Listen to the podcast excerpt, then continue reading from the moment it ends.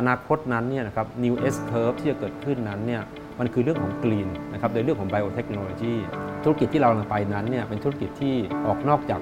ผมใช้ว่า comfort zone ที่เราเคยมีอยู่ เรากำลังจะกลายเป็นบริษัทที่เรียกว่า biotechnology beyond biopower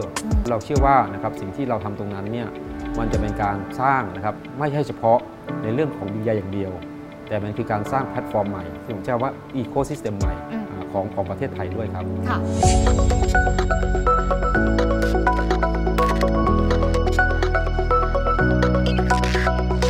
ใครว่าประเทศไทยไม่มี Biotech Company The Briefcase จะพาทุกคนมาทำความรู้จักกับ BBGI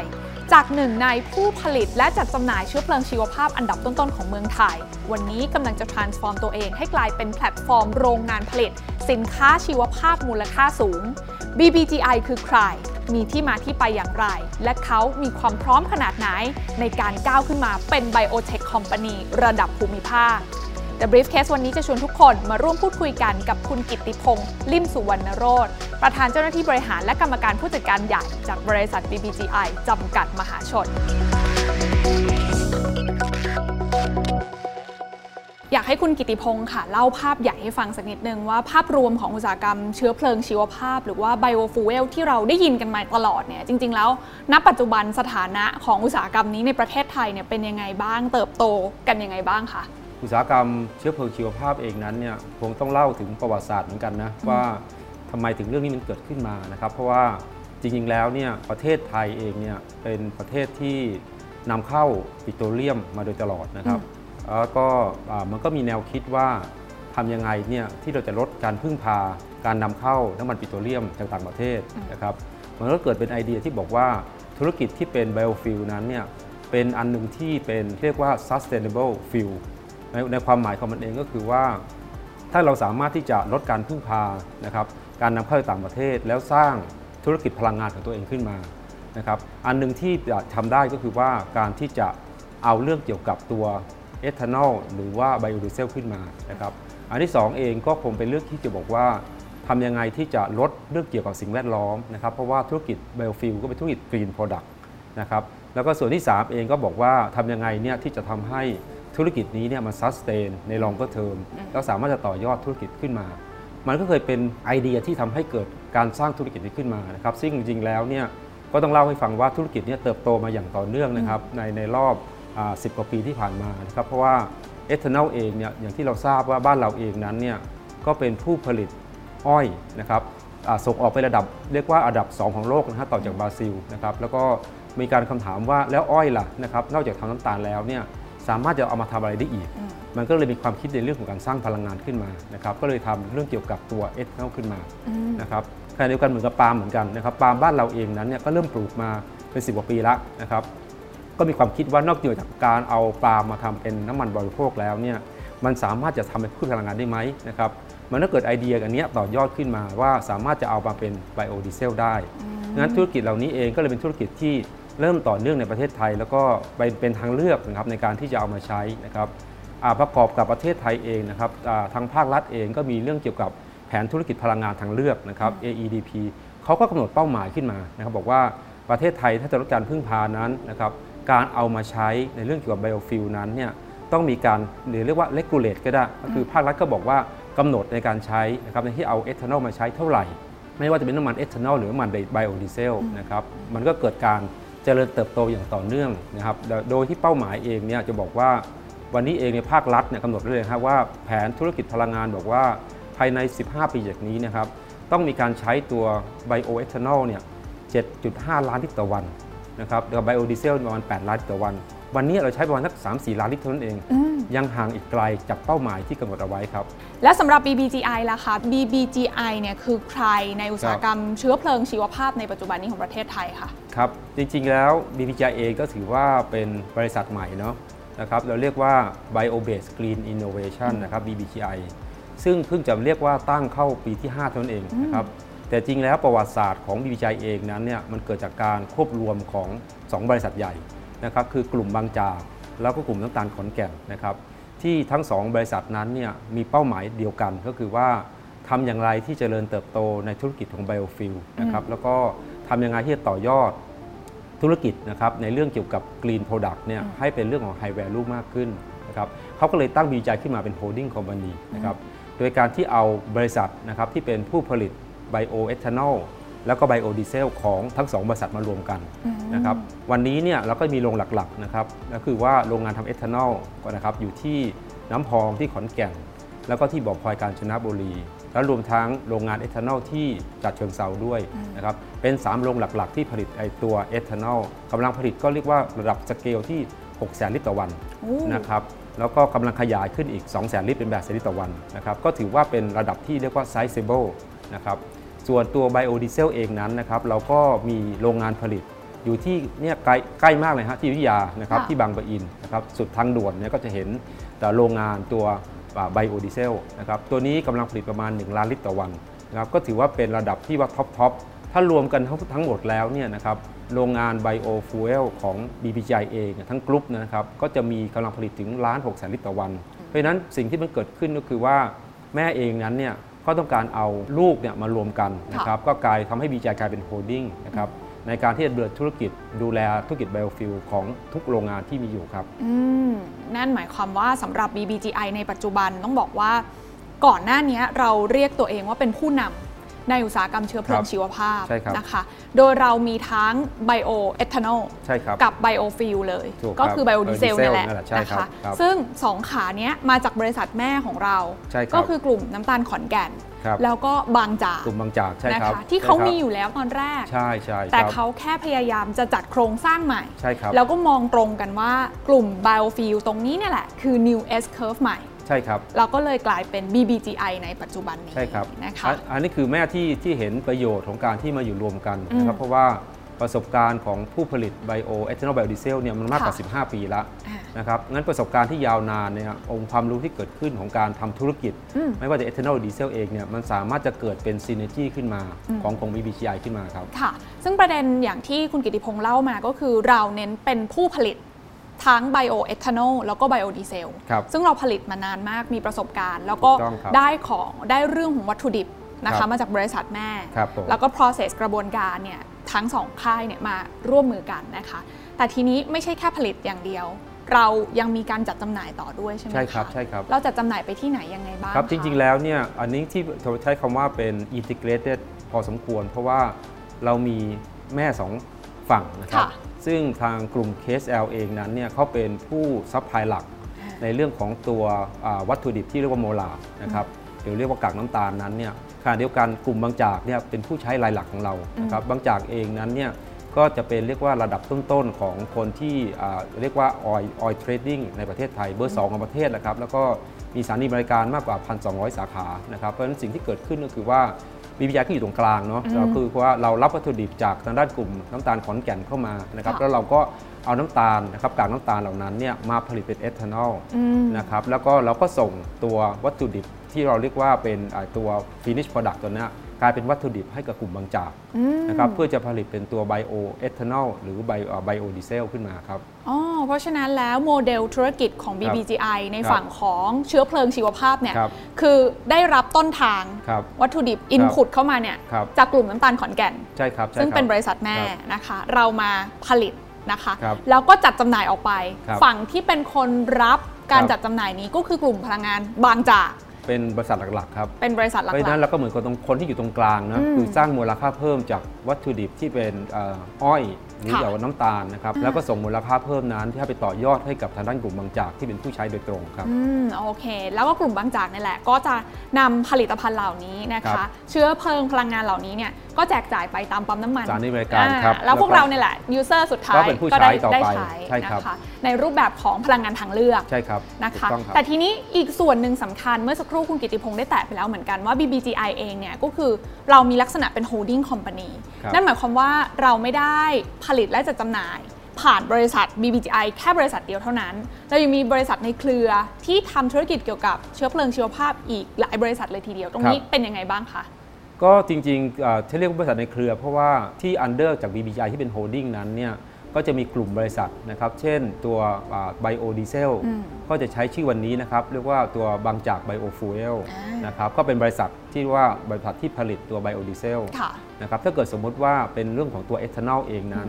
ก็จะใช้ชื่อผมเรียกว่า KSL Green Innovation ก็เป็นผู้ผลิตตัวเอทานอล เพราะฉะนั้น BBGI จะเป็นโครงสร้างของ holding อ่านนะครับ ที่ดูแลบริษัทลูกที่อยู่ใน under ในกลุ่มของของกลุ่ม BBGI นะครับอ่าซึ่งแน่นอนว่าบริษัทเหล่านี้ก็ถือว่าเป็นเป็นเรือธงใหม่ครับของทั้งกลุ่มน้ำตาลขอนแก่นแล้วก็กลุ่มบางจากด้วยใช่ครับแต่ BG BBGI คือผู้ดูแลตรงกลางใช่ครับแล้วก็ถูกต้ทำองครับทำให้ธุรกิจนั้นเกิดมูลค่าเพิ่มขึ้นใช่ครับถูกต้องครับค่ะจริงๆแล้วเนี่ยนอกเหนือจากการทำธุรกิจตัว bioethanol หรือ biodiesel เนี่ยซึ่งเป็นเรียกว่าเป็นผลิตภัณฑ์หลักแล้วนะครับจริงๆแล้วเนี่ย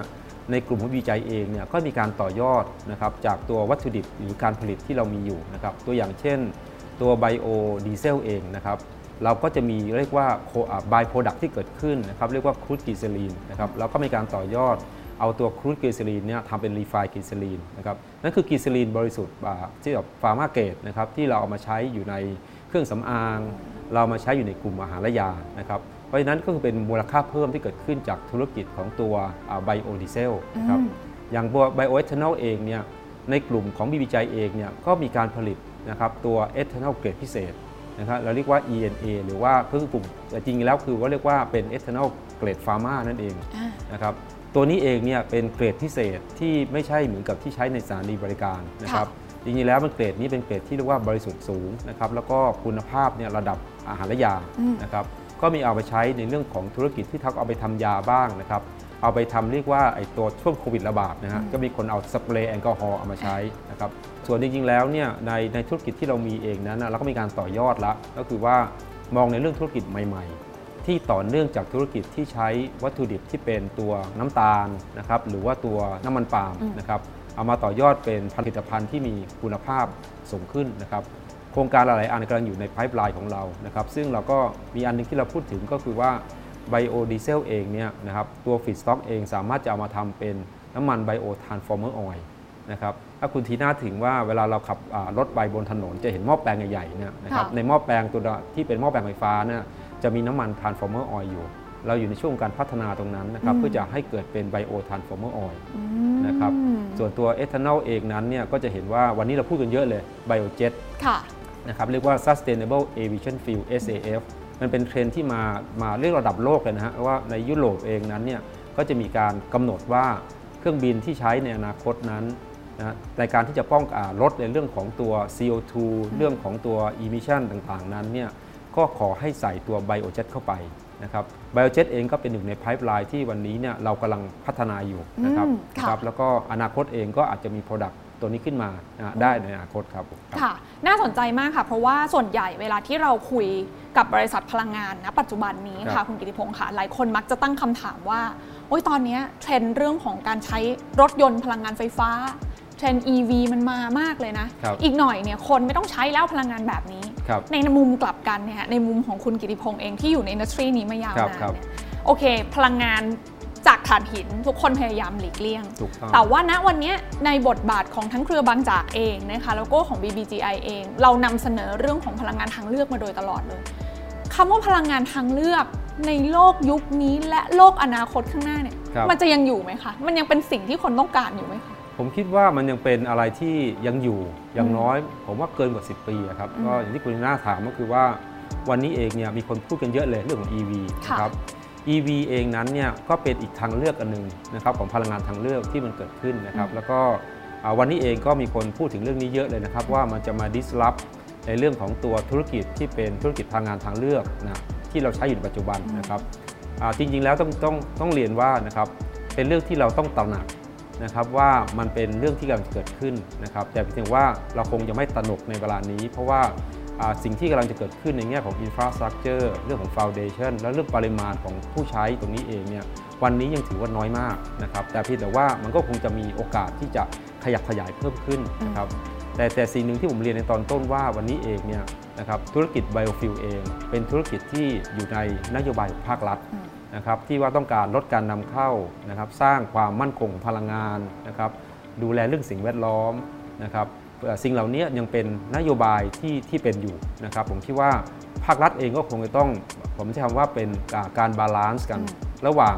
พลังงานต่างๆ ที่จะเกิดขึ้นในอนาคตนะครับอืมวันนี้เองเนี่ยส่วนหนึ่งที่เรามองอยู่นั้นเนี่ยเราคงต้องไม่ได้มองอย่างไซโล ว่านี่คือเรื่องธุรกิจพลังงานอย่างเดียวค่ะแต่ว่ามันอันนี้คือธุรกิจที่ต่อยอดอืมตั้งแต่ภาคเกษตรกรนะครับเกษตรกรรม ชาวบ้านที่ปลูกปาล์มคนที่ปลูกอ้อย ได้มูลค่าเพิ่มของธุรกิจ แล้วก็มีความมั่นคงในพลังงาน ผมคิดว่าอันนั้นคือสิ่งที่ภาครัฐก็คงต้องดูอยู่แล้วล่ะครับว่า เราต้องการให้เรามีการลดการนำเข้าอย่างไรนะครับ แล้วก็จะสร้างมูลค่าเพิ่มให้กับภาคเกษตร แล้วก็ภาคอุตสาหกรรมอย่างไร ผมว่าอันเนี้ยคือเหตุผลอันหนึ่งที่ทำให้ธุรกิจพลังงานทางเลือกประเภท biofuel นั้นนะเป็นอะไรที่ยังเป็นที่ต้องการอยู่ครับ แน่นอนว่าภาพ ที่ผ่านมาเนี่ยการเป็นผู้นำก็ทำให้เรามีเรื่องของโครงสร้างรายได้ครับจากฝั่งของอาเชื้อเพลิงชีวภาพที่ค่อนข้างแข็งแกร่งครับอยากให้คุณกิติพงศ์เล่าให้ฟังนิดนึงว่า รูปแบบของโครงสร้างรายได้ที่มาจากเรื่องของการผลิตและจัดจำหน่ายเชื้อเพลิงชีวภาพนี่เป็นยังไงบ้างคะครับจริงๆแล้วก็วันนี้เองเนี่ยเราก็ต้องพูดว่าธุรกิจของ BPJ เองนั้นนะครับรายได้หลักเนี่ยเกิดจากการธุรกิจที่เราผลิตตัวไบโอเอทานอลไบโอดีเซลนะครับเอ่ออย่างที่คุณทีน่าได้เรียนว่าเอ่อเราก็มีโครงสร้างที่ค่อนข้างแข็งแกร่งนะครับ เราคิดว่ารายได้กันเนี่ยนะครับปีหนึ่งก็ over หมื่นล้านต่อปีนะครับแล้วก็ยังเติบโตอย่างต่อเนื่องนะครับส่วนตัว EBITDA ก็ระดับพันล้านอยู่แล้วนะครับ เพราะฉะนั้นมันทำให้เราเห็นเป็นเหตุที่เราทำให้ว่าเราต้องมองหานะครับเรื่องของ high value added product เพิ่มขึ้นมานะครับเพราะว่า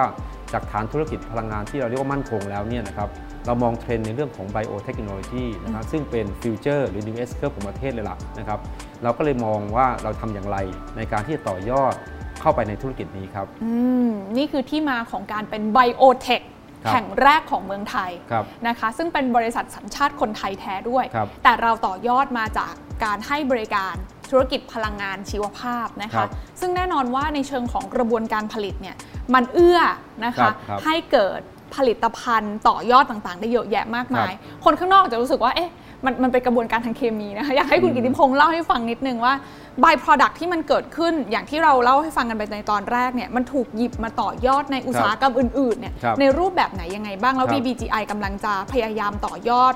อาผลิตภัณฑ์มูลค่าสูงแบบนั้นเนี่ยครับในรูปแบบไหนหลังจากนี้ครับก็จริงๆอยากจะเรียนว่าเอ่อประเทศเราเองนั้นเนี่ยนะครับผมว่าภาครัฐก็เห็นภาพเดียวกันนะ ก็มีการโปรโมทเรื่อง BCG อืม Bio ใช่ไหมเรื่องของ Circular แล้วก็เรื่องของ Green ค่ะเพราะทุกคนเชื่อว่านั่นคือ New Trend นะครับ New S Curve ของประเทศนะครับปีใจก็มองแบบเดียวกันนะครับเราก็เห็นภาพเดียวกันว่าธุรกิจ Biofuel ที่เรามีอยู่นั้นนะครับอ่ามันเรียกว่าเป็น Commodity ก็ได้เป็น Mass Production นะครับแต่อนาคตนั้นเนี่ยนะครับ New S Curve ที่จะเกิดขึ้นนั้นเนี่ยมันคือเรื่องของ Green นะครับในเรื่องของ Biotechnology นะครับ อันหนึงที่เราเราเราได้ทำมาโดยตลอดนะฮะในช่วงผมเชื่อว่าตั้งแต่เราตั้งบีบีใจมาเนี่ยก็คือใช้เวลาประมาณนักเกือบ 2 ปีนะครับเราเข้าไปดูนะครับในภาพของธุรกิจ Biotechnology ว่าในโลกนี้เนี่ยมีคนทำในเรื่องนี้อะไรบ้างอืมแล้วน่าสนใจอย่างไรนะครับเราก็มีการเข้าไปผมใช้คำว่า explore นะครับอ่าคุยกับ partner ต่างๆนะครับมากกว่า 20 บริษัทนะครับเข้าไปทำ due diligence กัน เข้าไปดูว่าอะไรคือโอกาสอืมของ BBGI และของประเทศไทยนะครับ อันหนึ่งที่เราเข้ามาเจอแล้วเราคิดว่ามันน่าสนใจมากก็คือว่าเรื่องเกี่ยวกับการเอาพัฒนานะครับเขาเรียกว่ากระบวนการหมัก fermentation อืมแต่เป็นเรื่องของ advance โดยการที่ว่าเทคโนโลยีอ่าการพัฒนาเทคโนโลยีชีวภาพชั้นสูงนะครับอันนี้คือเรื่องใหม่แล้วก็มันก็จะต่อยอดจากสิ่งที่ BI มีความชำนาญ วันนี้เนี่ยคุณเทน่าจำได้ว่าพอเรามีเรื่องของโควิด -19 เข้ามาอืมนะครับก็มีการเกิดการพัฒนาวัคซีนค่ะนะครับวัคซีนเนี่ยสมัยก่อนเนี่ยเราบอกว่า เอ่อเราไม่รู้จักคำว่า mRNA เลยอืมนะครับวันนี้เรารู้จักละเพราะมันคือหนึ่งในวัคซีนค่ะที่เราเอามาใช้จะฉีดเข้าร่างกายของเรานะครับนั่นคือทางการแพทย์อืมนะครับแต่ทางการอุตสาหกรรมเองนั้นนะครับก็มีการพัฒนาจุลินทรีย์แบบเดียวกันนะครับก็คือว่าเอาจุลินทรีย์มานะครับอาจจะเป็นยีสต์ก็ได้อาจจะเป็นแบคทีเรียก็ได้นะครับแล้วก็ทำการพัฒนาจุลินทรีย์เหล่านั้นโดยการดัดแปลงพันธุกรรมของมันอืมให้มันสามารถจะทำหน้าที่นะครับผลิตอะไรก็ได้อืมนะครับที่เราต้องการ นะครับอันนั้นคือความรู้ที่มันเกิดขึ้นในโลกอยู่ แล้วก็เป็นเป็น disruptive เรียกว่าเป็นเรียกว่าเป็นศาสตร์เปลี่ยนโลกนะครับในอนาคตมันถ้าเกิดเป็นธุรกิจใหม่ขึ้นมานะครับอืมอันนั้นคือเหตุอันหนึ่งที่ทำให้ BBGI เองก็ไปอ่าอ่าเรียกไป partner ค่ะนะครับกับตัวพันธมิตรที่มีความชำนาญทางด้านนี้นะครับอย่างที่ที่ผมเล่าตอนต้นว่า ตอนที่เราเข้าไปสกรีนนั้นเนี่ยเราก็ไปเจอ partner คนหนึ่งที่น่าสนใจมากเลยนะครับ เขาเป็น professor จาก MIT เพราะถึง MIT เนี่ยใครๆรู้จักนะผมว่าประเทศไทยรู้จักคำว่า MIT เยอะเลยค่ะนะครับแล้วก็ MIT เป็น professor ที่มีความชำนาญในเรื่องเกี่ยวกับการพัฒนาหรือ research and development โดยเฉพาะในการพัฒนาดัดแปลงจุลินทรีย์อืมให้ทำหน้าที่สร้าง Product อืม professor สองท่านนะครับที่เป็นเป็นเป็นจะเรียกว่าเป็น founder ของบริษัทที่เราไปลงทุนนั้น ชื่อว่า Manas Bio ที่อเมริกานั้นเนี่ยเขาก็ออกมาตั้งบริษัทขึ้นมานะครับแล้วก็บริษัทเขาเนี่ยเป็นเรียกว่าเป็น R&D ต้นน้ำ นะครับในการที่จะรับจ้างพัฒนาผลิตภัณฑ์ใหม่ ๆ ขึ้นมาอ๋อนะครับผู้ใช้หลักๆเนี่ยจะเป็นที่รู้จักนะครับอย่างเช่น บริษัทโคคาโคล่านะในอเมริกาเองก็จ้างเขาเนี่ยมาพัฒนาอ่าจุลินทรีย์เพื่อที่จะผลิตตัวสารให้ความหวานแทนน้ำตาลแต่ไม่มีแคลอรี่อืมนะครับหรือว่าบริษัทเช่น Givaudan ค่ะที่เป็น flavor house ระดับโลกนั้น ก็จ้างเขาผลิตจุลินทรีย์นะครับเพื่อจะสร้าง Product ที่เรียกว่าอ่าน้ำมันเขาเรียกเกรฟฟูดน้ำมันจากเปลือกส้มเนี่ยจะเป็นเป็น flavor ที่ถูกใช้ในเครื่องดื่มค่ะนะครับก็จ้างเขาพัฒนาขึ้นมาอ่าพอเราเห็นจากอ่าศักยภาพของเขานะครับ BBGI ก็เลยตัดสินใจไปลงทุนกับเขาอ่านะครับในซีรีส์ B นะครับแล้วก็ลงทุนไปประมาณ 25 ล้านเหรียญนะครับแล้วก็เราได้หุ้นประมาณสัก 5.6%นะครับฟังดูเหมือนนิดเดียวเองนะแต่ว่า 5.6%เนี่ยถือว่าเป็น top five ของ shareholder เลยอืมนะครับ เราก็เลยมีความรู้สึกว่าเออเราได้ได้พันธมิตรละค่ะเราได้คนที่อยู่ต้นน้ำเราละนะครับ เราก็เลยชวนเขาว่า ถ้าเกิดสมมุติว่าผมลงทุนกับเขาแล้วที่อเมริกานะขอให้อ่ากลับมานะครับอ่าร่วมลงทุนกับเราที่ประเทศไทยอืมนะครับมันก็เกิดเป็นบริษัทที่เราเรียกว่าอ่าบริษัท Joint Venture ค่ะนะครับระหว่างเรากับทางด้านของ Manas Bio นะครับเราก็ตั้งชื่อกันว่าบริษัท Win Ingredient หรือ WIN Win Ingredient นะครับ โดยบริษัทนี้เนี่ยก็คือทำหน้าที่ในการที่จะเอาเขาเรียกว่าสิ่งที่พัฒนานะครับของที่ Manas Bio นั้นมาขายนะครับในภูมิภาคอืมนะครับโดยที่เขาก็ให้สิทธินะครับ Exclusive เราในการที่จะเป็นผู้จำหน่ายใน 12 ประเทศก็คือใน Southeast Asia แล้วก็ทั้งญี่ปุ่นและเกาหลีนะครับอืมเพราะฉะนั้นจะเป็น 12 ประเทศที่วันนี้เนี่ย BBGI ร่วมกับ Manas Bio ว้าว ภายใต้บริษัทที่เรียกว่า Win Ingredient เนี่ยอืมทำการทำ pre-marketing อยู่อืมนะครับเสร็จแล้วก็อ่าถ้าเกิดเมื่อเราเราสามารถจะ pre-marketing อันดับหนึ่งแล้วเนี่ยเราก็ตกลงกันว่าเราจะมาลงทุนสร้างโรงงานในประเทศไทยค่ะนะครับถ้าโรงงานตัวนี้เกิดเนี่ยมันก็จะกลายเป็นโรงงานที่เป็นเรียกว่า advanced biotechnology นะครับผมใช้ว่าเป็นแห่งแรกที่ใช้กระบวนการจุลินทรีย์ที่มีความไฮเทคนะครับเอามาพัฒนาในประเทศไทย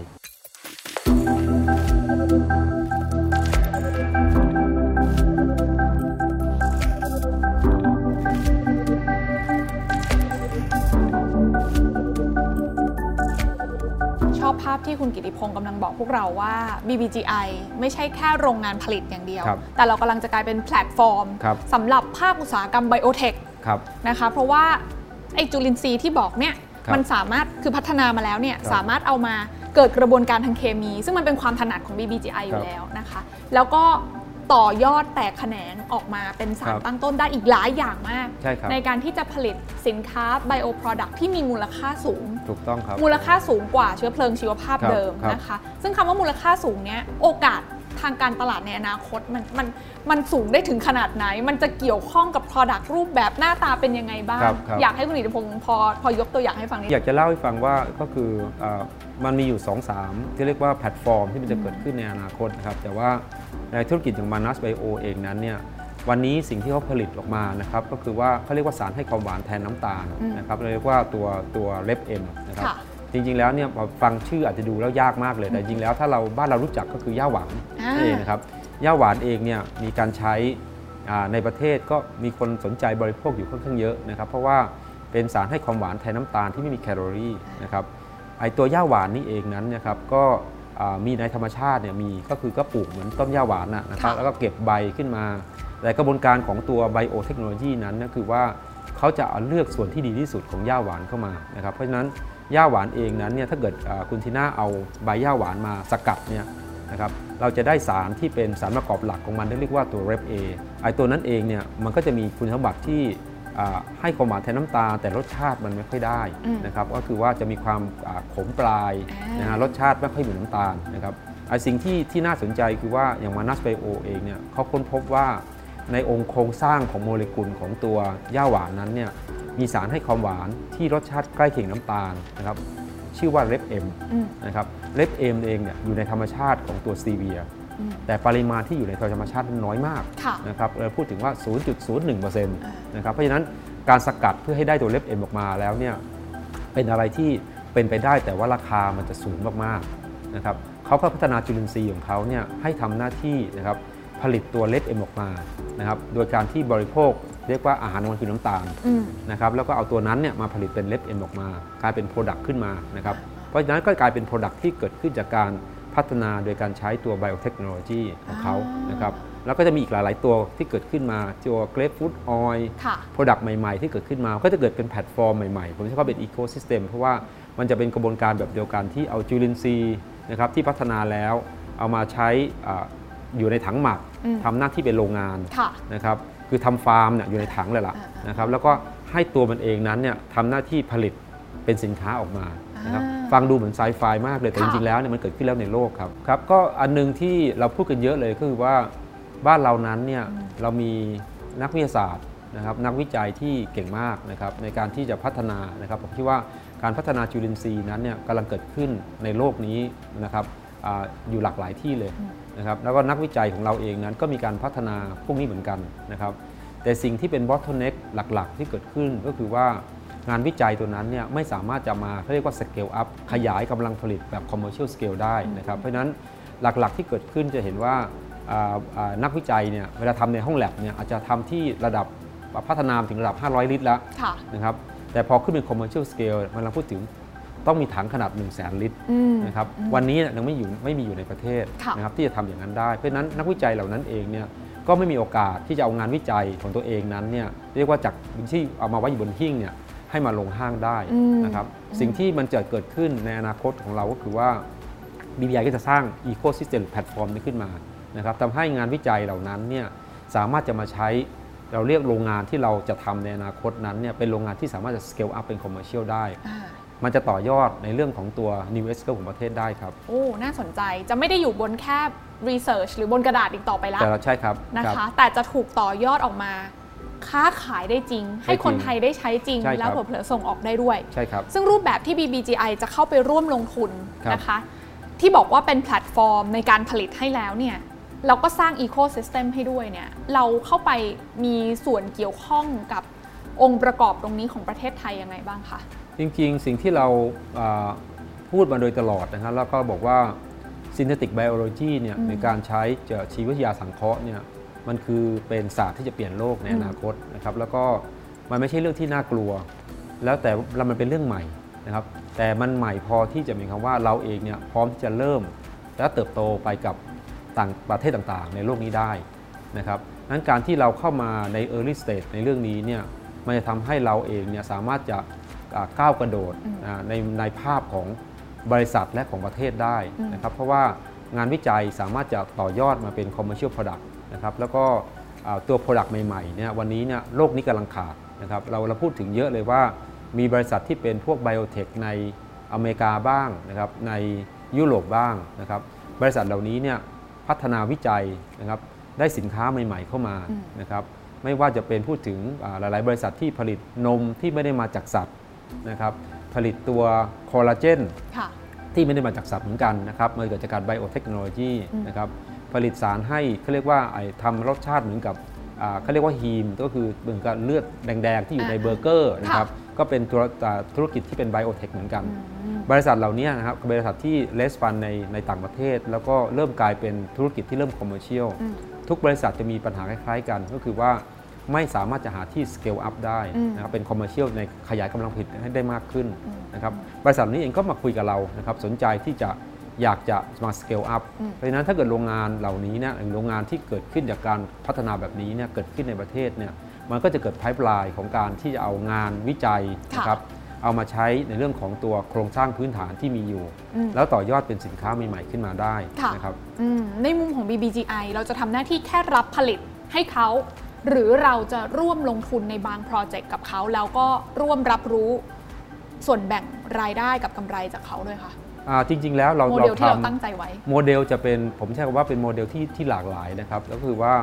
กรณีอย่าง Manas Bio เองนั้นเนี่ยเป็น JV ที่เราเรียกว่าพัฒนาแล้วก็ผลิตสินค้าของเขาค่ะนะครับเป็นโครงสร้างที่ BBGI ก็จะได้เป็น partner ในเรื่องของ JV นะครับส่วนโรงงานที่เป็นเรียกว่าอ่าเขาเรียกว่ารับจ้างพัฒนาและผลิตผลิตภัณฑ์นั้นเนี่ยก็จะเป็นโมเดลที่เหมือนกับเป็นโรงงานที่เอาจุลอ่าเรียกว่าอ่า R&D ค่ะนะครับหรือว่าตัวจุลินทรีย์ที่พัฒนาแล้วเนี่ยเอามาใช้ในการ scale up นะครับแต่การ scale up ตัวนั้นเนี่ยเป็น scale up ที่เรียกว่ามันจะเรียกว่าอ่า advance มากกว่าปกติอืมเพราะมันต้อง develop ด้วยค่ะนะครับจากจุลินทรีย์ที่อยู่ในห้องแลบนั้นเนี่ยทำยังไงให้สามารถจะเอามาขยายกำลังผลิตในถังใหญ่อืมๆแสนลิตรได้โดยที่ productivity ได้นะครับผลผลิตได้ตามที่ต้องการ นะครับมันก็จะเป็นโมเดลที่เรียกว่าทำงานร่วมกับพันธมิตรมากกว่านะครับแล้วก็บางส่วนนั้นก็คงจะเป็นบางส่วนที่เขาผลิตแล้วเขาเอาไป บางส่วนเราคงจะเป็นเรื่องของการเป็น partner กับเขาในการที่ผลิตนะครับค่ะนั่นหมายความว่ารูปแบบของรายได้ที่จะเกิดขึ้นจะมาครับจากทั้งสองขาเลยครับขาของการร่วมลงทุนครับก็คือสินค้าพัฒนาออกมาขายดีติดตลาด เราก็ครับมีส่วนแบ่งครับในเรื่องของกำไรครับนะคะ กับอีกขาหนึ่งก็คือรับจ้างผลิตเฉยครับๆก็มีเหมือนกันครับเพราะฉะนั้นก็คือ ด้วยความใหญ่และด้วยความที่เราสามารถช่วยเขาสเกลได้เนี่ยครับเราจะสามารถรองรับ business model ได้หลากหลายรูปแบบใช่ครัมาบกนะคะครับทีนี้ในความตั้งใจของคุณอิทธิพงษ์เองเนี่ยมองว่า BBGI ในอนาคตข้างหน้านะวันนี้เข้าใจว่าสัดส่วนรายได้โดยส่วนใหญ่ที่คุณครับกิติพงครัศ์บบอกยังมาจากเชื้อเพลิงชีวภาพอยู่นะคะครับแต่ว่า t a r g e t ในอนาคตมองไปอีกกี่ปีคะที่เราจะได้มีรายได้อย่างมีนัยสำคัญมาจากตัวของ New S Curve ใหม่ของเราครับอย่างตัวของ Sin Bio Product ตรงนี้ค่ะ จริงๆ ในในภาพที่เรา projection เอาไว้นะครับ เราคิดว่าวันนี้เนี่ยจะเรียกว่า 99%ของรายได้ของเราเนี่ยมาจากธุรกิจที่เรียกว่าเป็นธุรกิจ biofuel นะครับวันนี้เราสร้างแพลตฟอร์มละนะครับเราสร้าง ecosystem ละในเรื่องของตัว new S curve หรือ biotech นะครับอ่าวันนี้เองเนี่ยสิ่งที่เรามอง projection ไปเนี่ยนะครับเราคิดว่าอ่าเป้าหมายของเราเนี่ยภายใน 5 ปีนั้นเนี่ยเราอยากจะได้ EBITDA นะครับที่ contribute ใน portfolio ของ BBGI เนี่ยอะประมาณ 50%เนี่ยมาจาก new product ที่เป็น HVP product ค่ะนั้นเป็นเป็นเป้าหมายที่ challenge มาก แต่ว่าเราคิดว่ามันมีความเป็นไปได้สูง เพราะว่าเราสร้างโครงสร้างพื้นฐานแพลตฟอร์มเนี่ยเพื่อจะรองรับมันนะครับโดยเฉพาะเราบอกถึงว่า Win Ingredient นะครับร่วมกับ Manus Bio นะครับวันนี้เริ่มขยายอ่าตลาดไปในภูมิภาคค่ะนะครับอ่าแต่จริงแล้วแต่งตั้ง distributor มา 5 ประเทศละกำลังอยู่ในช่วงของการที่เรียกว่าพัฒนาเข้าไปอ่าสร้างตลาดอ่ากับลูกค้านะครับ ตัวโรงงานที่เป็นโรงงานพัฒนาและรับจ้างผลิตตัวนั้นเนี่ยอยู่ในช่วงที่เราเรียกว่ากำลังจะ conclude กับ partner นะครับที่จะดึงเขาเข้ามา แล้วก็ทำให้เกิดศักยภาพของโรงงานนี้ขึ้นมาดังนั้นผมคิดว่าการที่มันเป็น ecosystem ใหม่แพลตฟอร์มใหม่นั้นเนี่ยมันจะช่วยในการที่จะสร้างมูลค่าเพิ่มของสินค้าใหม่ๆขึ้นมาได้ในอนาคตค่ะ ซึ่งแน่นอนว่าการที่พอร์ตรวมของรายได้จะหน้าตาเปลี่ยนไปครับนะคะ เหลือจากเชื้อเพลิงชีวภาพครับ50%ซึ่งส่วนเนี้ยต้องบอกว่าเป็นธุรกิจ cash cow ถูกครับ generate รายได้อย่างครับมั่นคงมาโดยตลอดครับนะคะในช่วงเวลาครับที่ผ่านมาครับแต่หลังจากเนี้ยกำลังจะนำ cash cow ตรงเนี้ยมาต่อยอดลงทุนใหม่ครับเพื่อให้เกิดอีก 50%ที่มาจาก high value bio product ได้ครับนะคะอืมที่กำลังจะเริ่มเห็นรูปเห็นร่างขึ้นครัละบนะคะในรูปแบบของการเป็นแพลตฟอร์มในการผลิต แล้วก็การต่อยอดในเชิงของ Ecosystem ด้วยนะครัคะบทั้งหมดทั้งมวลเนี้ยถ้าเรามองเป็นภาพใหญ่ เราจะคิดเป็นอัตราการเติบโตประมาณประมาณกี่เปอร์เซ็นต์ได้ในใน 3-5 ปีหลังจากนี้ค่ะอ่าสิ่งที่เราเราเราเห็นอยู่ตรงนี้เนี่ยคือเราเห็น growth opportunity ที่เยอะมากนะครับอ่า เพียงแต่ว่าสิ่งที่เราต้องพยายามทำวันนี้คือการ execution นะทำให้เกิดรูปธรรมค่ะของสิ่งเหล่านี้ขึ้นมานะครับเพราะว่าอ่าอัตราการเติบโตเนี่ยในแง่ของ revenue เองเนี่ยเนื่องจากเป็น high value product เนี่ยอาจจะเรียกไม่เรียกว่าเยอะค่ะนะครับแต่เพียงแต่ว่า Product ที่มันจะเกิดขึ้นเป็นเรื่องของตัว High Margin Product อืมนะครับเพราะฉะนั้นส่วนสิ่งที่จะเกิดขึ้นก็คือว่าจากธุรกิจเดิมที่เรามีอยู่นั้นเนี่ย Biofuel ก็จะมี Gross Margin สัก 10%ค่ะนะครับพอเป็น High Value Added Product นะครับโดยเฉพาะสิ่งที่เราโฟกัสมากๆคือเรื่องของ Health and Well-being เนี่ยค่ะนะครับเวลาเราพูดถึง Gross Margin อย่างน้อย 30-50%นะครับโดยเฉพาะถ้าเกิดเราสร้างผลิตภัณฑ์ที่เป็นผลิตภัณฑ์ที่เป็น High Value มากๆนั้นเนี่ยผมคิดว่า Margin มันก็จะเยอะนะครับเพราะฉะนั้นตรงนั้นเองเนี่ยมันจะเป็นอะไรที่เราคิดว่าการที่เราอ่าเปลี่ยนหรือ transform ตัวเองจากสิ่งที่เราเรียกว่าเป็น biofuel เนี่ยแล้วก็ยัง maintain มันอยู่เนี่ยแล้วเราต่อยอดด้วย HVP product เนี่ยมันจะทำให้ balance ของ portfolio เนี่ยจะเป็นอะไรที่เป็นธุรกิจที่มีทั้งสองด้านอืมนะครับก็คือว่าทั้ง commodity ที่จะ support ในเรื่องของลดการพึ่งพาของน้ำมันจากต่างประเทศนะครับเป็นธุรกิจ off shore เป็นทางเลือกของเรื่องของตัวธุรกิจ biofuel บ วกกับ new product ที่ผมเชื่อว่ามันน่าตื่นเต้นกว่าเดิมนะครับอืมเอาเอามาใช้นะครับค่ะมากขึ้นอะก็อย่างที่คุณกิติพงศ์บอกว่าจริง ๆ แล้วถ้าพูดถึงเรื่องของอัตราการเติบโต ถ้าจะเห็นชัดๆ ให้ลองมาดูที่อัตราการทำกำไรครับโดยเฉพาะอย่างยิ่งอัตราการทำกำไรขั้นต้น ซึ่งสินค้า commodities สินค้าเชื้อเพลิงชีวภาพเดิม อาจจะมีกำไรอยู่ที่ระดับหนึ่งประมาณสักครับครับ10%แต่ถ้ามีการต่อยอดเข้ามาเป็น high value added product แน่นอนสินค้ากลุ่มนี้ margin จะสูงขึ้นใช่ครับนะคะก็จะช่วยเพิ่มในอ่าภาพรวมของอัตราการทำกำไรครับขั้นต้นโดยรวมของ BBGI ด้วยนะใช่ครัคะบนี่คือภาพที่จะได้เห็นกันนะคะ เพราะฉะนั้นแล้วหลังจากนี้ BBGI จะไม่ใช่แค่บริษัทเชื้อเพลิงชีวภาพครบวงจรอย่างเดียวอีกต่อไปอืมครับแต่กำลังจะ transform กลายเป็นแพลตฟอร์มสำหรับ biotechnology แห่งแรกของประเทศไทยและครับภูมิภาคนี้ใช่พูดอครับย่างนี้ได้ไหมคะจริงๆครับก็อย่างที่คุณน้าพูดถูกฮะเราเราใช้ธีมมาวันนี้ว่า เรากำลังจะกลายเป็นบริษัทที่เรียกว่า biotechnology beyond biopower อืมนะครับหมายความว่าวันนี้เองเนี่ยเราเป็น biopower อยู่ค่ะนะครับเรากำลังจะก้าวเราไปต่อไปเรื่องเป็น biotechnology นะครับเพราะฉะนั้น มันก็จะเป็นแพลตฟอร์มใหม่นะครับที่เราจะเกิดอ่าการพัฒนาต่อยอดในอนาคตอืมนะครับแล้วก็ค่ะทั้งหมดเนี่ยมันคือเรื่องของ S curve ใหม่อืมๆนะครับแล้วก็เป็นเรื่องของตัวศักยภาพใหม่ๆนะซึ่งผมเชื่อว่าประเทศไทยเองเนี่ยมีความพร้อมที่ทำในด้านนี้นะครับแล้วก็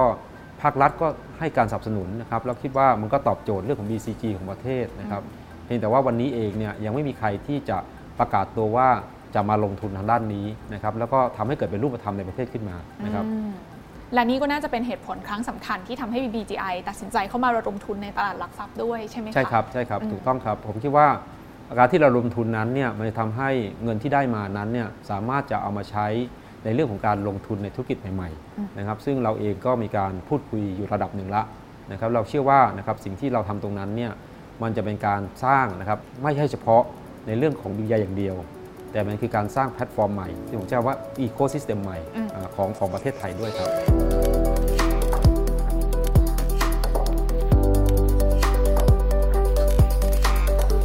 เงื่อนหลักๆ ที่จะได้จากการระดมทุนในครั้งนี้เราจะเอามา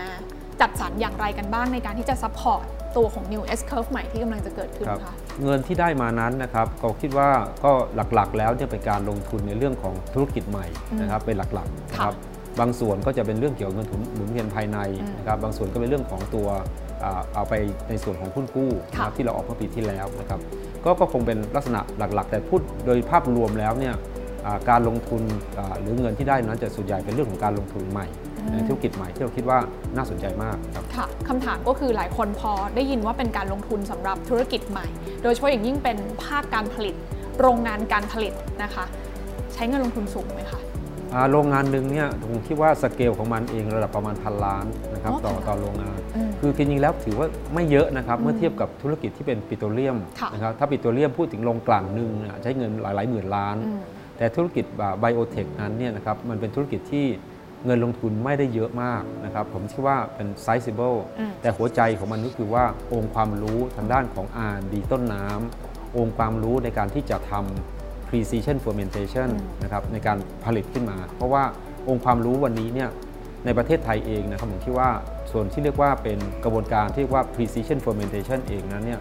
อาองค์ความรู้ยังมีน้อยมากอืมเพราะบ้านเราเองยังไม่มีสเกลระดับนี้อยู่ครับอืมและนี่คือจุดแข็งที่ BBGI มีนะคะครับแล้วก็กำลังจะถูกนำมาต่อยอดนะคะ ในภาคของแพลตฟอร์มการผลิตสำหรับธุรกิจ biotech ที่กำลังจะเกิดขึ้นในบ้านเรานั่นเองถูกต้องครับนะคะ ทิ้งท้ายอยากครับให้คุณกิติพงษ์ช่วยเล่าเรื่องของการเตรียมความพร้อมสักนิดนึงค่ะ เข้าใจว่าการเข้ามาเป็นหนึ่งในแม่ทัพคนสำคัญของ BBGI ครับได้รับโจทย์ใหญ่มาจากทั้งบางจากนะคะครับแล้วก็ทั้งกลุ่มน้ำตาลขอนแก่นเนี่ยครับเพื่อที่จะปั้นเรือธงใหม่ครับนะคะให้สอดคล้องกับทิศทางของประเทศที่กำลังจะเกิดขึ้นในอนาคตในเรื่องครับของ Bio Product ทั้งหลายเนี่ยนะ คะคุณกิติพงศ์มี vision ส่วนตัวยังไง มีความตั้งใจหรือมี passion อย่างไรครับที่ผ่านมามีเคล็ดลับในการที่จะขับเคลื่อนให้ BBGI มาจนถึงวันนี้ได้ยังไงบ้างคะก็จริงๆผมผมคิดว่าเอ่อมันเป็นอะไรที่ท้าทายเนาะนะครับแล้วก็เป็นอะไรที่ผมคิดว่าสนุกนะในการที่จะเข้ามาในแอเรียที่ที่ตื่นเต้นมากอืมนะครับแล้วก็ต้องยอมรับว่านะครับได้รับความไว้วางใจจากตัวอ่า แม่นะครับแชร์โฮเดอร์หลักนะครับไม่ว่าจะกลุ่มบางจากหรือกลุ่ม KSL เองนะครับที่สนับสนุน BBI ในที่จะเดินทางในทิศทางนี้นะครับผมคิดว่าเรากำลังพูดถึงบริษัทที่เป็นบริษัทที่ต้องใช้นวัตกรรม innovation ค่อนข้างเยอะนะครับการสร้างคนกำลังคนนะครับในการที่จะกลับเตรียมตัวเข้ามาในเรื่องเกี่ยวกับธุรกิจเหล่านี้เนี่ยเป็นเป็นอะไรที่ยังท้าทายอยู่นะครับแต่ผมคิดว่า ในประเทศเราเองเนี่ยมีคนเก่งเยอะนะครับทีมงานที่เรามีอยู่ก็เก่งนะครับโดโดยเฉพาะผมคิดว่าอันหนึ่งที่เราคิดว่าวันนี้เนี่ยเราพูดถึงคำว่า new normal อืม next normal นะครับมันไม่เหมือนเดิมอีกแล้วนะครับเพราะฉะนั้นเราต้องมาใช้ประสบการณ์ที่ผ่านมานะครับเรียนรู้ในเรื่องใหม่ๆ ที่จะเกิดขึ้นนะครับแล้วก็คงต้องมีเขาทำว่ามีความยืดหยุ่น นะครับแล้วก็มี agility นะครับมีความคล่องตัว มีความยืดหยุ่นอ่าพอสมควร มี silent พอ ที่จะอ่าเข้าไปอ่าในธุรกิจใหม่นะครับแล้วก็เตรียมตัวเตรียมใจกับการที่เราเรียกว่า transformation อืมนะครับเพราะว่าธุรกิจที่เรากำลังไปนั้นเนี่ยเป็นธุรกิจที่อ่าออกนอกจากผมใช้ว่า comfort zone ที่เราเคยมีอยู่อืมแต่เพียงแต่ว่ามันยังไม่อยู่ใน panic zone ทีมันอยู่ในช่วงของ transformation zone เพราะเหตุผลก็คือว่าความรู้ความเข้าใจที่มีอยู่เดิมนั้นน่ะจะมาสามารถจะช่วยต่อยอดได้ เพราะฉะนั้นคนของเราเองนะ ถูกเตรียมตัวมาในเรื่องนี้ เตรียมตัวที่จะรับสิ่งท้าทายใหม่ ๆ ขึ้นมานะครับ แต่ทั้งหมดนั่นคือการตระหนักแต่ไม่ตระหนกนะครับที่จะต่อยอดในธุรกิจใหม่ๆ ให้เกิดขึ้นให้มันได้ครับ เยี่ยมเลยข่าวนนี้ขอบพระคุณคุณกิติพงศ์เป็นอย่างสูงนะคะ ขอบคุณมากค่ะ